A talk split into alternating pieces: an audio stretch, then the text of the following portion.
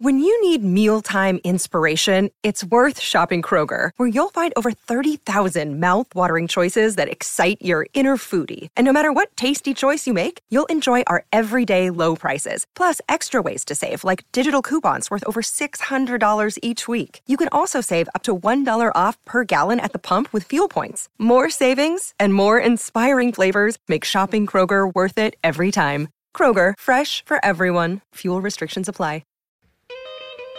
You're listening to a Chicago Sports Nation production, enhancing your Chicago sports fan experience.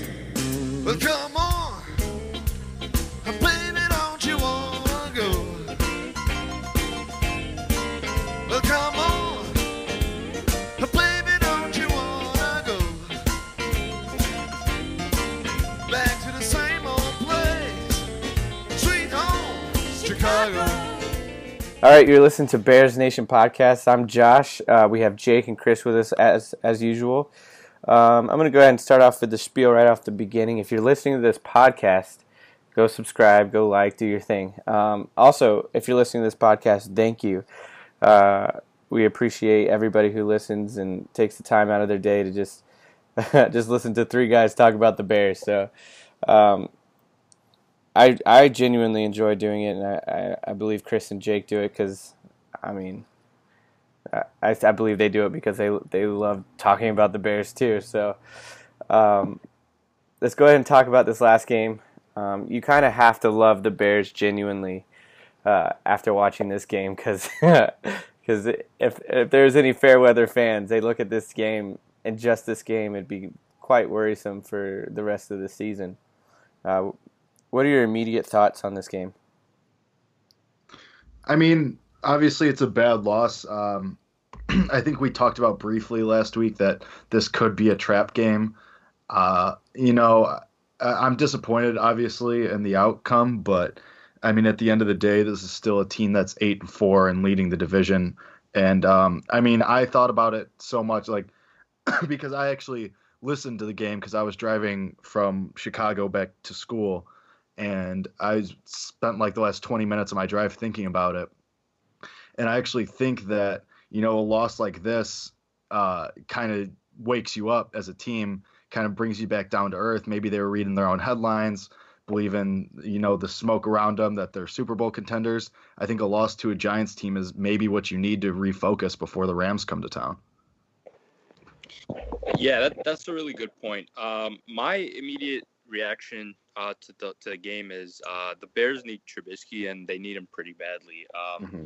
I was actually one of the guys that was kind of skeptical about him. I was kind of iffy about him, this whole season, and I was pretty harsh on him. I'd have to admit, but after watching that, I mean, I have to say that the Bears do need him pretty badly, and Chase Daniel replacing Mitch Trubisky is a huge step down. And I'm going to be honest, I didn't think it would be that big of a step down with the way Trubisky was playing early on in the year. But, it's clear that we need our QB. Our defense, I don't know what it is with our defense on the road, but they just seem so just not focused is probably the right way to describe it. But it just seems like a different team when we're on the road.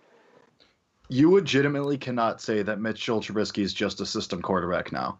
Yep. Because if that were true, like, Daniel would have had the same success he had against the Lions. You saw what happened now that a team had a full week of film, recent film that is, on him and time to game plan for him. Mm-hmm. Yeah, my immediate thoughts on the game were just Jekyll and Hyde. The three games that we lost looked exactly like the game on Sunday.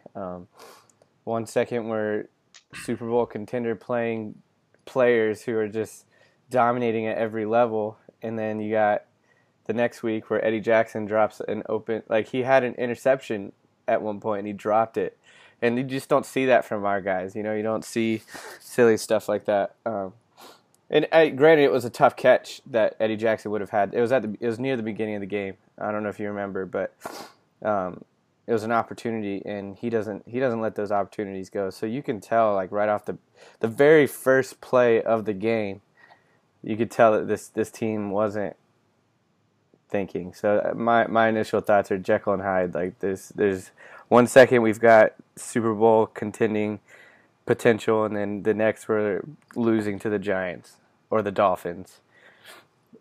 And all of our losses have all been by the skin of our teeth, like just barely losing. I think we lost to Green Bay by how much? Do you remember?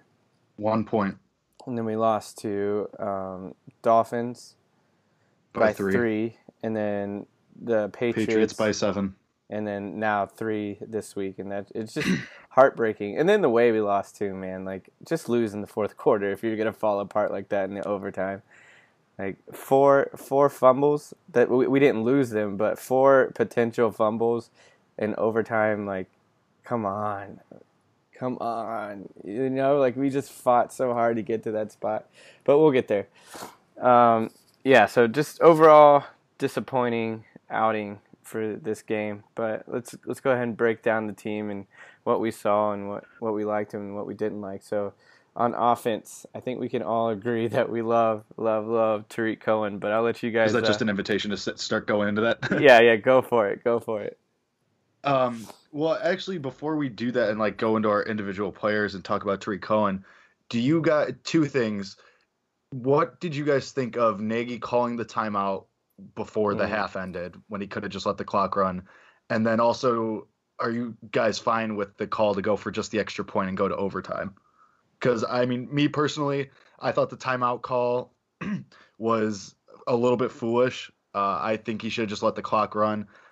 Obviously, you know, momentum, you can debate that all day if it's a real tangible thing. But regardless, a Giants team going into the locker room, seeing those points up on the board and seeing that they're still in it, I think that just at least makes their mentality better. It gives them a little bit of a boost, at least mentally and from the player's individual standpoint. And you have Saquon Barkley back there that can rip off those runs in the manner that he did, the 22-yard run. Nagy has mostly been good with the play calls and with his timeouts since the beginning of the season. Like, I haven't remembered anything that's made me scratch my head or anything like that in a while, maybe 5 or 6 weeks.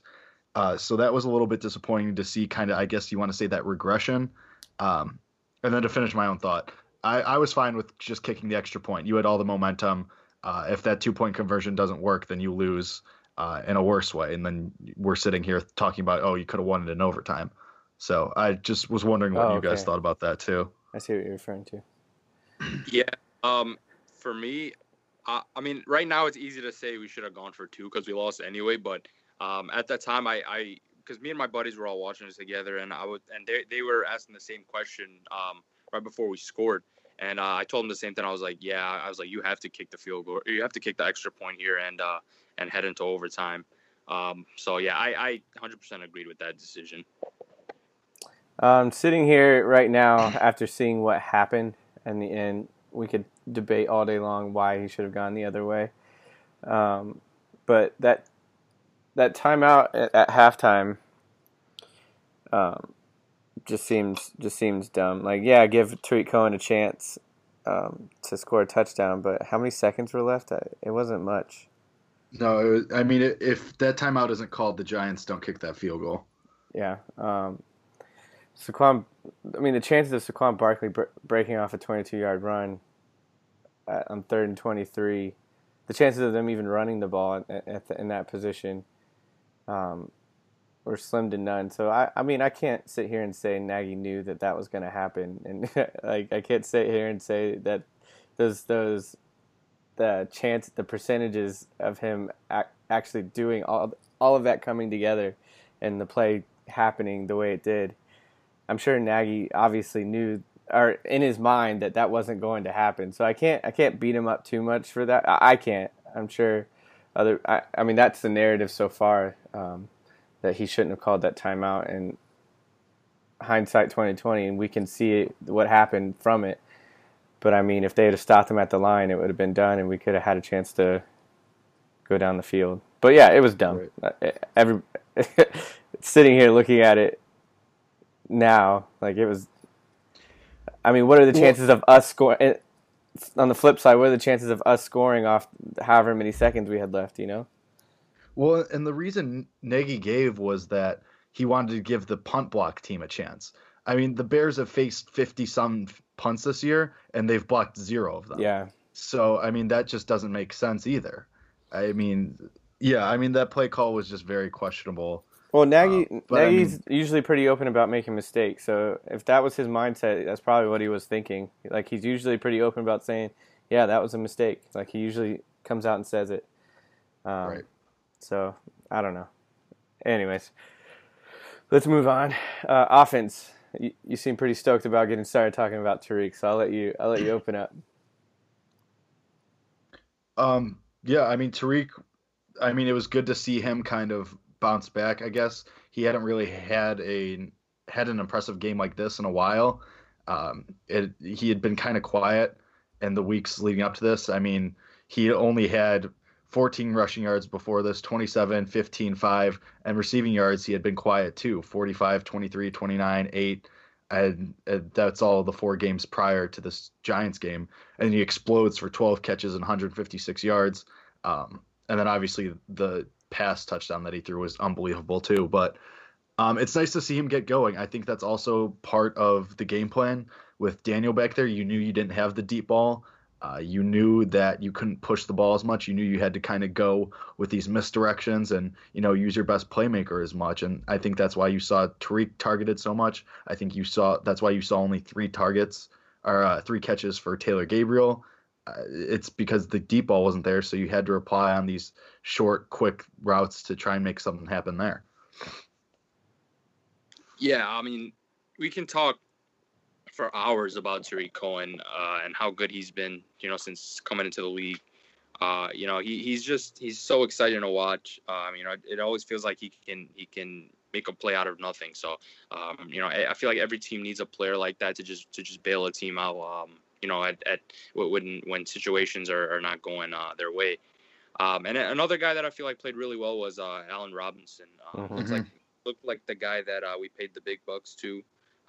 You know, he honestly he's a top 15 talent when he's playing at the level that he should be playing. You know, obviously Chase Daniel's the backup, so he's going to target, you know, the main weapon the most. But you know, he Robinson looked like he was getting open, you know, more than he wasn't. So that was really good. Yeah. Anthony Miller, he's got, what does he have, 6 touchdowns on the year already? Something like that. Yeah, and his goal, 7. His goal was 8. So he wanted to. Yeah, he's got 6. And he wanted 8 on the season. So, I mean, he's playing well. Like, he's a rookie, and we're watching him grow. And it's pretty neat. Somebody I was disappointed in, I don't know if you guys are ready to move on to that, but Taylor Gabriel, he had a few like crucial drops, and then the fumble. Granted, we could talk about the weather and how bad it was, but on the flip side, the Giants, they didn't have the turnovers that we did, or even just the fumbles that we had. A ton of fumbles that we got back, luckily. I mean, even Tariq Cohen dropped one, but he picked it up in time. There's a lot of fumbles this game. Now, Taylor Gabriel was just off. He was off his game this week. So that was tough to watch, especially with how well he's done. And why are we using Taquan Mizell so often? I mean, he was serviceable. He did his job for the most part. We have 2 really good running backs. I just don't understand why they keep putting him in there. Do you guys know why? I don't. You know, he's not awful, but I just feel like he's like fine. Like he's just fine. Like he's not awful. He's not great. He's just whatever. And I mean, it's fine if he's in there for a play or 2, I guess, maybe 3. But I mean, I don't understand why. And the snaps he was getting were pretty crucial. Like plays, so you know, maybe he's you know, he's performing in practice, and Nagy's trying to just give him a chance to prove himself. But yeah, I don't understand that as well. I mean, it's fine. I mean, he had 5 touches all day. I mean, granted, he's in there for more snaps than that, but I mean, Nagy's talked about before how he trusts him, how he trusts Mizell, and how he likes what the nuances that Mizell does, like blocking, things like that. So, I mean, I'm fine with it. Obviously, when he's actually calling plays for the running backs, that's when you're seeing Cohen and Jordan Howard the most. So, I mean, if Mizell's going to be in there just for little small details that maybe we're not noticing, I'm fine with that. On the subject of Taylor Gabriel, I mean, it's kind of like I said. I mean, I think it's just the game plan change. I mean, you don't have the deep ball as much. You know, the weather probably does affect that a little bit, especially when you have a weaker armed quarterback and the wind there. So I just think it was a matter. I mean, we talk about it every week. It's game to game how whoever's going to be used in which way.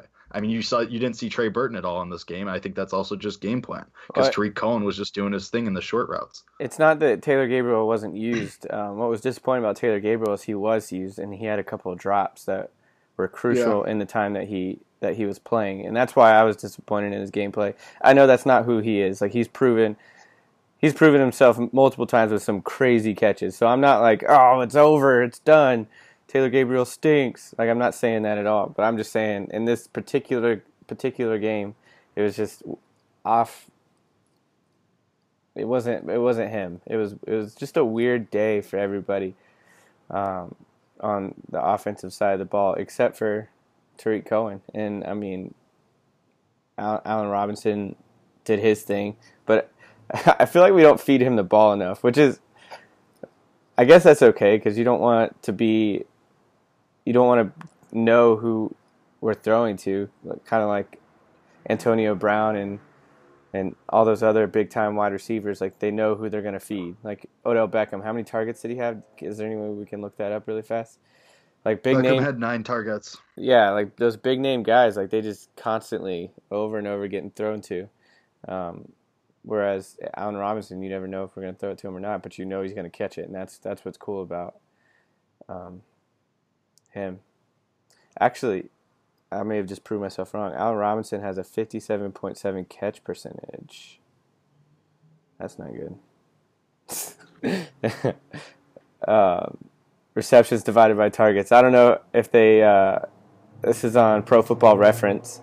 I don't know if they take into account, like, crazy throws that he had to, like, really jump for, or if it's like a jump ball and it was in his hands and then he dropped it. I don't know how they get that percentage. I mean, there's also a couple games that he was playing hurt too, and that's true. You know, a groin injury is something that affects how you play the ball. So, I mean, I have no issues with how Allen Robinson's playing. Adam Shaheen got his touchdown, so that was cool. It's cool to see that. Excited to see him getting more playing time. Yeah, he actually has 100%. catch percentage, so that's cool. He's had two targets, 2 receptions. One was a 2-point conversion, the other was a touchdown. So he's doing pretty good, if you ask me. Decent. Yeah. So let's move on to defense. We're just not going to talk about Jordan Howard having 4.8 yards per carry. I'm just so used to talking negatively. You are correct. Let's move on to Jordan Howard. Go ahead. I was listening to this game, and I mean, Howard, 16 carries, 76 yards, averaged almost 5 yards per carry. He had a long run of 25. Yeah. I mean, that's the game we've been waiting for him to have. I mean, still hasn't cracked 100 yards, sure, but, I mean, he was efficient. He had a long run. In overtime, they gave him the ball, and they trusted him. I mean, kind of like that Miami game where you know he's going to be able to handle that duty. So it was nice to see him come back. I mean, we've been talking about it. Oh, where's Jordan Howard? When he's going to be used? When? I mean, they keep talking about how they're going to use him and how they're waiting for the right situation. And, I mean, we finally saw it. I mean, it was a very efficient game. And then the one time that we finally saw it, I didn't bring it up. I'm so sorry, Bears community. I was shocked. I thought for sure you were going to bring it up. Yeah, me of all people, too. I love the guy. I mean, Chris, you have anything on it before I go in on it? Yeah, I don't want to be this guy, but you're gonna be. I have no idea why. I think he only 4 carries in the second half, 4 or 5 carries in the second half, which literally makes zero sense to me. And this is kind of what we were talking about weeks ago, about how, like, it's just sometimes I just feel like Nagy, like, overthinks it too much. I just think you have to feed the hot hand, especially with how well he played, like what Jake was saying. I mean, almost 5 yards per carry. This is a Jordan Howard we've been waiting to see, and he finally appeared, and Nagy just kind of went away from it, which I don't get at all. Well, you could tell, like, one of his what he's elite at is vision. So if he has a second just to see the coverages while he's running and where linebackers are running to block him, did you see him like cut on the outside? And then that's where he got most of his yardage was from when he had a second just to look, and when the line actually held for just a second so he could look to see where he needs to run. And when he's such a patient runner, and when he sees it, he hits it, and he gets, what was it last year? I think he had one of the most 20 plus yards carries, if that makes sense. I think he had one of the most last year, top five, I want to say. The most 20 plus yard carries. There we go. That's what I was trying to say. And it's because if he has a second to run and be able to see where the holes are, he cuts back into them so easily. And that's why zone running is so perfect for him. And so I completely agree. I don't know why they stopped using him in the second half. Because, I mean, go ahead. Think about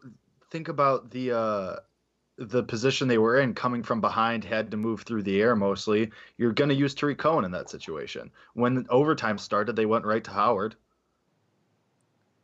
Yeah. I don't know. Yeah, that is a good point. Yeah. Well, Giants were behind in the second half at the beginning, and they opened up at Saquon Barkley. But I guess that's not much of an argument because they have Eli Manning. Oh, we had Chase Daniels as our quarterback, so it is an argument. I don't. If you've got a guy like Jordan Howard, use him and use him the way he needs to be used. And I think that's what I've been preaching this entire time. Like, if we're not going to use him the way he's, I mean, he deserves to be on a team that's going to use him to his strengths. Like, stop making him do stuff he's not able to do. I love Jordan Howard with all my heart. I think he's great, but I mean, him and Saquon Barkley are just not on the same kind of plane. I think Jordan Howard's very good. I think he's an excellent running back. Saquon Barkley's a generational talent. I mean, he was the second overall pick for a reason. He's unbelievable. I think you can't really, I mean, I think that's apples and oranges when you're trying to say, oh, well, look how the Giants use Barkley. Barkley's extremely dynamic. He does everything at least a step better than Howard does it. And I love Jordan Howard. That's no knock against him. He's great, like I said, but Barkley is just, he's a generational running back. Well, yep. That 22-yard rush that gave him the field goal at the end, basically, he moved like Tariq Cohen at the size that he's in, at the size that he is. Like, Saquon Barkley is a beast, and right. I don't doubt that. But your point still stands that you need to use Jordan Howard in the correct situation because you've used him before. Well, Jordan Howard was what was his yards per carry again? 4.8. And if your running back is doing that consistently, then you go to him, like, you use him. If their run game if their run defense isn't doing as well as the pass defense is, then you use your run. At least that's basic logic, just tells you that, at least in my opinion. I'm not the coach, and we've talked about that over and over again. I'm not an analytics guy. I like to say that I know football, but logic tells me if the run game's working, use it. But I mean, especially if Chase Daniels throwing terrible throws. Like, I don't know. Anyways. I mean, you saw why he's a backup. Yeah. Yeah, exactly. But 1-1 in games that Trubisky wasn't there, I guess. I mean, if we're trying to be positive, we've got that to hold on to. So that's nice. Yeah, and it was a divisional win, so. Yeah. Are we ready to move on to defense, or do you guys have? I guess we can mention. This will be a good segue. Akeem Hicks got his refrigerator Perry touchdown, so that was cool. That was fun to watch. Yeah, and awesome. they tried giving Jordan Howard the touchdown, but it just didn't work. They set him up in the Wildcat, it didn't work. So they're like, all right, let's see if Hicks can get in there. Let's throw a 330-pound man out there. Yeah, see if they could stop him. On Giants' side of the ball, Alec Ogletree was, man, he was reading Chase Daniels like an open book. That was crazy. Both of his interceptions were excellent. Yeah. But I don't like talking about the opposing team. I'm ready to move on to the defense if you guys are. Yep. Yeah, sure. Cool. Defense, kind of back to my point of the Jekyll and Hyde thing. They had – some of them were playing really, really well. I mean, Khalil Mack got his sack, and Akeem Hicks was on fire the entire game. But there were just some silly, silly mistakes, just missing open tackles and stuff like that, like where they normally do make those tackles. And the article where we send out our game predictions, in my – paragraph, I said if we stop Saquon Barkley, we could win this. And Saquon Barkley ended up having 125 yards or something. It was pretty high. Yeah, he had 125 yards on the ground, and then he added 21 more through the air. Yeah, and I kind of foresaw it coming just because of LeGarrette Blount and what he was able to do against our defense. Against 2 weeks ago, so on Thanksgiving, so that was hard to watch, especially since I said it in the article and I didn't want to be right in that, because I said it was going to be win. I thought we were going to stop him like the Vikings game, like we stopped Dalvin Cook and Latavius Murray, but nope, that's not what ended up happening. So let's talk about positives first, and then we'll get into the negatives. So even though I just started the negatives, Jake, what stood out to you? I mean, I didn't think the defense played awfully. I mean, this is only the third time the Bears have had 30 points scored on them all year. It's the first time in 6 weeks since the Patriots did it. And really, you consider it was the defense only gave up 23 points when you consider that 7 of the Giants' points came off the Chase Daniel interception. So I think the defense played well enough to give the Bears a win. I mean, Trevathan and Roquan had 10 tackles each. I mean, Hicks had a pass defense, too, and a sack. Khalil Mack had another sack. You only had one turnover this time, and that's only the second time all year that you've had less than 2 turnovers in a game. So that just kind of tells you that this defense thrives off creating mismatches and creating chaos and turning that into turnovers. So that's a little disappointing, but I mean, I thought they overall played well. I mean, Leonard Floyd had another sack. He's starting to come around finally. That was a monster sack, too. Yeah, so I think there were a lot of really good things about the defense. Obviously, just the end result wasn't what you wanted it to be. And again, I mean, back to my earlier point, I think it's a nice wake-up call to have Odell Beckham throw a 50-yard touchdown over your head to prepare you for the Rams and wake you up a little bit. Yeah, I was actually thinking about that too after the game. I think it was Sunday night. I was thinking about. I was like, man, our defense didn't play good again. And then I was really thinking about it. I'm like, they honestly weren't too bad. It was just, that pick six in the beginning kind of killed everything. Mm-hmm. And then, I just wanted to mention one thing. And I know I'm always people that listen to our show probably hate me because I'm always the one that's bringing up the bad stuff. But I just feel like when we lack to force turnover, when we lack turnovers, like to force turnovers, I just feel like Fangio's conservative like scheme can be exposed at times because you've seen like 2 bad QBs kind of get some crucial first downs and just make crucial plays that those QBs should not be making on a top elite defense like ours. So I don't know if you guys have kind of thought about that at all or anything, but yeah, it just seems like when we're not getting turnovers, like it's just we're missing tackles and when it's bad with our defense, it's really bad almost. I just hope they can continue to force turnovers because that's what's been winning us games. Sometimes our offense is not doing anything and our defense. Forces a turnover, scores a touchdown, and that's just how it rolls. So hopefully they can just keep it up because I'm not liking what I'm seeing.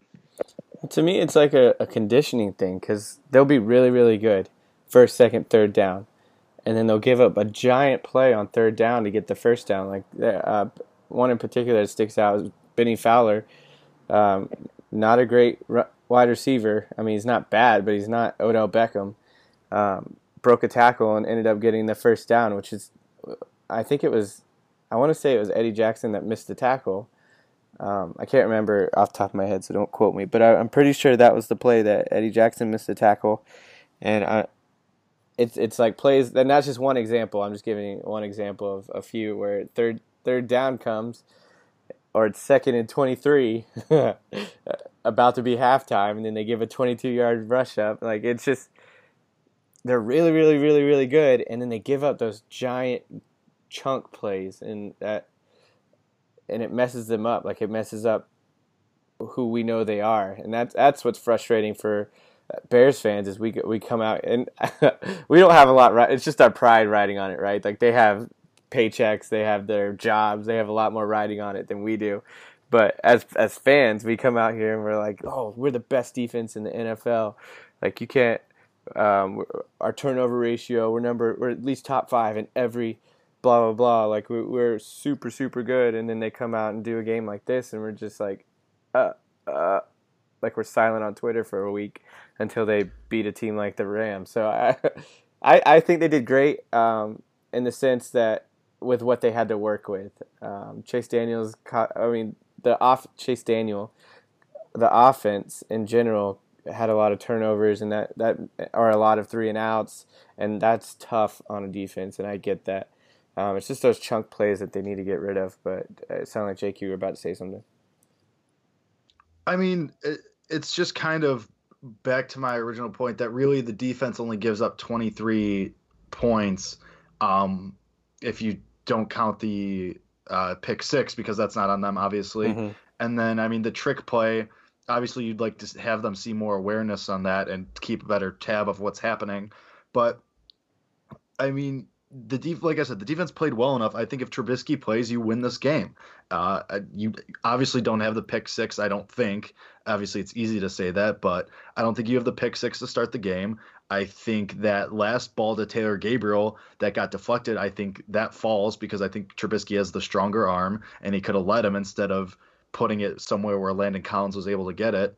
And I think that, yeah, the Bears fans are going to be quiet on Twitter now, but I think that's because they know, like, yeah, there's the stats didn't pop out, but you still are a great defense. You still have, I mean, Fuller had an interception that brings your team total up to 21 when you had 24 combined from 2015 through 2017.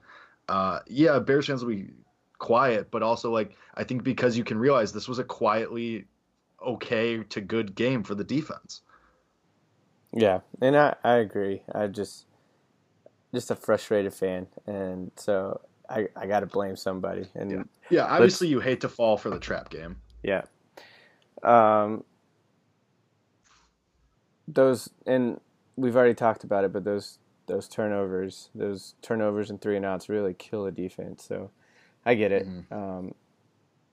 And then I mentioned at the beginning, but this game felt like it was going to over it from the. It felt like it was going to be a disaster from the kickoff when Mizell dropped the ball in the end zone. Do you guys remember that? The very first kickoff, Mizell dropped the ball and it rolled out, and he ended up picking it up, and I think we were down on the 10-yard line, and that's when the pick six happened, and blah blah blah. It just all felt like, oh shoot, it's going to be one of those games. And it's funny. It's funny because I don't get to watch the game. Day of, as most of the listeners know, I watched the game later and on Game Pass, and I still feel all the emotions, even though I know what's gonna happen. Like, when that happened, I was like, oh my gosh, come on guys, like, as if it was happening live. It sucks to watch it, because, you know, I think what makes it, and I don't know if I've mentioned this or not, but what makes it so bad is we know that they're capable of so much more. So it's tough to watch. We could talk about special teams really fast and kind of hit on it if we're done with defense. Did we want to mention anybody else? I mean, no one. I don't think anyone pops out. I think, like you said, that that Taquan Mizell fumble, obviously you have to be better than that. Obviously that's not how you want to start a game. But yeah, I mean, it was fine. I mean, Parkey was 5 for 5 so on his kicks, so that's something you like to see. Mm-hmm. He's been unbelievable since the missed kicks and, you know, that whole debacle and the night practice and yada, yada, yada. Mm-hmm. So, yeah, I mean, Parkey's the only one of note for me. Yeah, no one really stood out to me, honestly. It was just one of those games where no one in particular was awful and no one was too good. It was just everyone was kind of meh. And, you know, and when that happens, usually with this team, it's most likely going to be a loss from what we've seen so far this year. What's Roquan? What was Roquan's stats for this game? Just to keep up with a defensive rookie of the year candidate. 10 total tackles, 7 solo. Yeah, that's pretty. I would say that's a pretty good addition to his already. I think he had 68 at the time, so he is now at. Oh, I don't have it anymore. I exited out. I think he's top 6 now. He's moving up. So yeah, I mean, he's been really good. I mean, the only knock against him I have is that on that trick play, he kind of got caught in the middle of not sure what he should do, if he should drop back or if he should run at Beckham and try to bring him down. And obviously then that gives him more time, and then the touchdown happens. But, I mean, yeah, Roquan's been really good. You know, he's showing why, you know, he wanted to hold out and get the money he wanted, because he's been worth it 1,000%. Mm-hmm. That Odell touchdown, holy smokes, that hurt my heart. Like, that should have been a sack or an interception. It just floated up in the air. And that was tough to watch. That's a random thought that hit my head as you were talking about mistakes, and but that was tough to watch because it looked like we had it. That was 4th down, wasn't it? Yep. Yeah. That was tough to watch, but sweet. Odell also has more 40-plus yard touchdown passes than Eli Manning. Yeah, I saw that. So. That was crazy. I can't believe we lost. It still hasn't really sunk in. I never mind. It has. It's hard.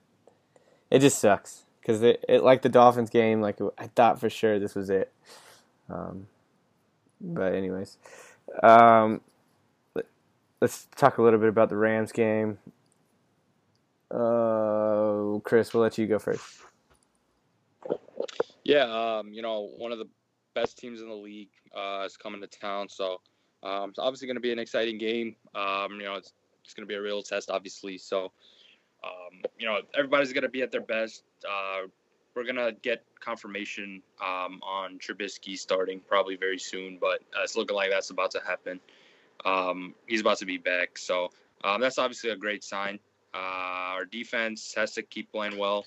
You know, we're a lot better at home, as we've been talking about this season. So that's going to be important. And, you know, just stopping Todd Gurley. He's arguably running back in the league. And that guy's just so talented. He can do so many different things. So stopping him and you know, just keep playing how we've been playing with Trubisky. And you know, I don't think the Rams defense is as good as people make it out to be. As good as they made it out to be. I think people are starting to realize that they were slightly overrated defensively, but overall, I think it's a winnable game. Just got to hope everybody's at their best. Jake? Yeah, I mean, obviously this is the biggest game of the year. You know, you get flexed to Sunday night for the second time for a reason. Obviously this is going to be a game that everybody watches. Everybody's going to be watching this game. It's going to say a lot about the Bears. It's going to say a lot about the Rams. And, you know, it's just, there's a lot that's going to be happening. Trubisky, it looks like he's going to start. You need him healthy. You need to be able to throw the deep ball. You need his scrambling ability, his athleticism in the pocket. That's huge. You need to know how to use Jordan Howard and Tariq Cohen. You got to put your playmakers in a position to succeed. So that means going down the sideline with Gabriel and Robinson, going over the middle with Cohen and Burton, using Anthony Miller and Adam Shaheen in the red zone, because those are their best areas. That's what they're best at doing. That's what you brought them in to do. As far as the Rams defense goes, I don't think they have Aqib Talib back yet. I'm not sure if he's supposed to play this week, but obviously he's one of their best corners. So if he's out, then that's a boost for you. You have to target whoever's in for him. We're going to learn a lot about the Bears offensive line, because obviously the Rams have one of the best front seven, and especially defensive line with Aaron Donald, Ndamukong Suh, Dante Fowler. The list goes on and on and on. They have all these guys that can make a play happen at any point. So we're going to learn a lot about Cody Whitehair and James Daniels this game. I think for the offense, that about covers it. The defense, like Chris said, it's Todd Gurley. He had 132 yards and 2 scores against the Lions in that 30-16 win. But, the Rams have their weaknesses, because in that Detroit game, it took them until the fourth quarter to pull away and make it a 2-score game. Jared Goff threw his 7th interception of the year, and that was against the Lions. And the Bears have a much better secondary. They have much better playmakers with Eddie Jackson and Kyle Fuller and Prince Amukamara back there. You have to pressure Goff. You have to make him think fast, think on his feet. Leonard Floyd needs to keep playing well. Khalil Mack needs to be Khalil Mack. And Akeem Hicks obviously has to do his thing. It's going to be very interesting. I'm really excited to watch this game. I'm also terrified to watch this game, but I think the Bears can stick with this Rams team. I think with Trubisky back there, and that's why I said it earlier in the show, I think this Giants loss for the Bears was a good wake-up call. I think it was something that you needed to happen, because, like I said, they were reading their own headlines. They were rolling. I don't think they took the Giants seriously. So now you refocus, you come back to earth, you say, all right, the Rams are 11-1. They're Super Bowl favorites. Let's do this. Here we go. This is our moment to shine. We got to show everyone we can bounce back from a bad loss. I think you hit it right on the head with the Bears not taking the Giants seriously, because if they did, they would have put – I think I saw that Nagy said that he's at 99% or something like that. If they took the Giants seriously, they'd have just put Mitch Trubisky in instead of letting him rest one more week. It's kind of like the Khalil Mack, Allen Robinson thing. They left them out because they knew they could win without him. If they were being completely honest, that's why they left them out. And we left Mitch Trubisky out because we knew we could win without him. And then we ended up losing because we didn't take them seriously. So I think this week coming up, we're going to play with all of 110%. Every player on that field is going to be giving everything that they possibly can, with no winning high. They just came off a loss. They want to prove that they're the ones. And I think we can stay in the game. I'm going to give my prediction in a second, but It's going to be a tough game. If we don't stop Todd Gurley, we're done. It's kind of like Saquon Barkley. That's just how I feel about it. You can't have a great run game, and you can't let them have a great run game and still win the game. I don't think it's possible in today's game, because with the RPOs and all that stuff, if you've got to respect it.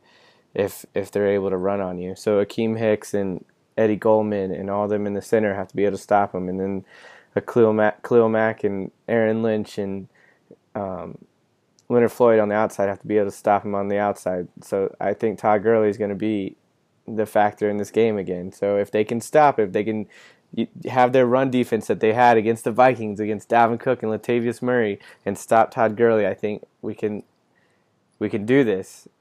And just make them one-dimensional. Let's be clear. You're not going to stop Todd Gurley. Todd Gurley is one of the best, if not the best, running back in the league. But you can slow him down. You can take the Rams out of their element at least a little bit. You just got to send everything you got at him. I'm gonna debate that we can, and so I think you can. That's what I want to see, though. That's what I want to see from our defense. If we're going to win the Super Bowl, We've got to find a way to stop these high-powered offenses. Kind of like Alvin Kamara. The Cowboys stopped Alvin Kamara and Mark Ingram. Like it's possible, and I think that's what we need to do is be able to stop these super high-powered run offenses, and because that's what they thrive on. That's what Drew Brees thrives on. That's what Jared Goff thrives on, is not being leaned on. And when they're leaned on, and I'm not saying Drew Brees can't be leaned on. I'm just saying it's easier to run your offense when your run game is working. And so my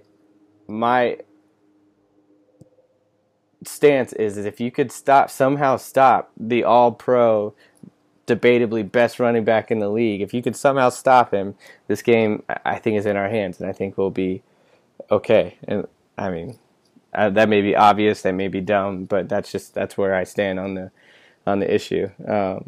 But yeah, anyways, where are you guys on this prediction? I don't really want to give a score prediction because it's easy to say that the Rams win this game, but I think that the Bears have the resiliency. I think they have the mentality to bounce back from their loss and steal this game, especially since it is at Soldier Field in front of a national audience. I mean, okay, so you're gonna go with a win, or It doesn't matter whether you say win or loss. Yeah. I do think the Rams win this game. I just think they're so good. I think it's close, but I think the Rams do pull this one out. I am actually going to disagree with you. I am actually really confident this week for some reason. I can't answer why, and this is really rare for me to be confident. So you guys should to take this week to appreciate this. I just feel like it's going to be cold. It's going to be very cold on Sunday night. The Rams playing warm weather. They haven't played in, weather like this all year. This is Chicago Bear weather. I think we have the talent to compete with them. Obviously, as I just mentioned, it's a home game. So, I feel like that's also a huge boost considering how well we've played at home this year. I'm going to go with a Bears win. I'm going to say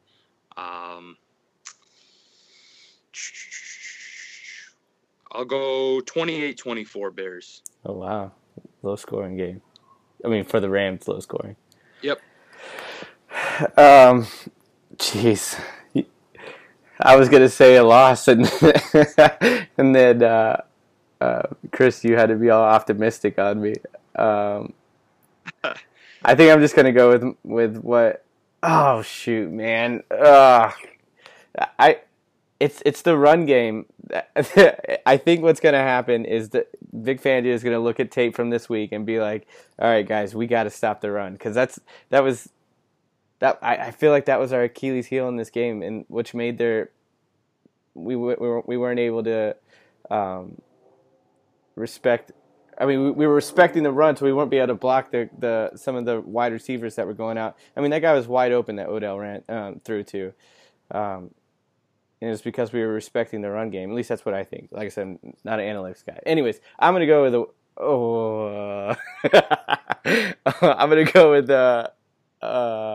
loss, just because that was my original thought. I'm not gonna let Chris mess with my prediction. I want them to win so bad, and they need the win to prove that they're contenders.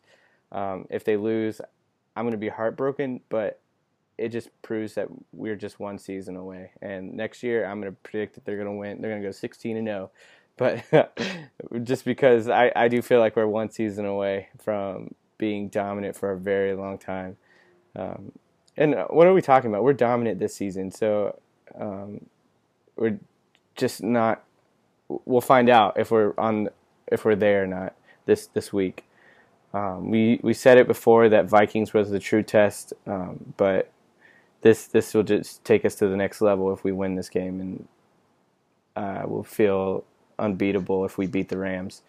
I think why I'm hurt so bad is I just told my dad like 2 days ago. And this may have been too soon. Not 2 days ago. Yeah, on Saturday. Saturday. this may be too soon, and I may be an idiot for even saying it, but I was like, Dad, we're going to the Super Bowl. Like, and he's a Broncos fan, so it's not like he was agreeing with me at all. And I gave all my reasons, and then we lost to the Giants. And it's just when you're so confident in something, and your pride gets chopped down. And I'm not saying we're not going anymore, and I'm not saying all that, but I'm just saying when I go to talk to people and I have all this confidence, and then they lose,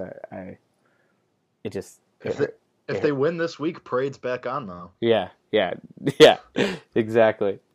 It's so wild because, I mean, regardless, I mean, the Bears could lose out and end up 8-8, and I still think this season's a success because you're leaps and bounds ahead of where you thought. I mean, before the season started, obviously before the Khalil Mack trade, we were all thinking, the three of us were thinking, what, 7-8 wins? Yeah. I mean, and so I think we all predicted somewhere in that range. Then obviously the trade happens, and I think we all bumped up a win or two, 8 or 9, maybe even 10, optimistically. And then we start playing, you start winning, and you start having these close losses to the Packers and the Patriots and, you know, some of these games that you play really well.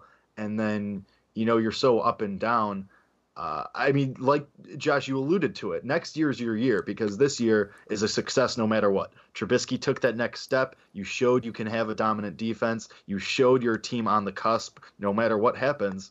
I mean, I don't think they're going to lose out, obviously. I still think they end up with 10 wins, maybe 11. But, I mean, this is a good team. I mean, this is probably a playoff team because it's down to you and the Vikings now. And, you know, no matter what happens this week going forward, this team showed a lot, and you have a lot to be positive about. Obviously, now heightened expectations as the season's gone on. You're 8-4, but I mean, that's just me playing the realist, I guess. Yeah, and I think the biggest positive from this team that I love so much, and that we can hang our hat on, we can be excited about, is Nagy is a great coach, and I just some of the play calls, his creativity, all that stuff. He's a player's coach, and the guys love him and respect him and would give the shirt off their back for him, as the saying goes. And you just feel the energy wherever he's at. And I respect him as a coach. And I think we're going to be good for a long time, not because of just the players we have, because players come and go, but coaches, they're there for a while. And I think he's going to be here for a while doing what he does, what he showed he could do this season so far. So if Bears go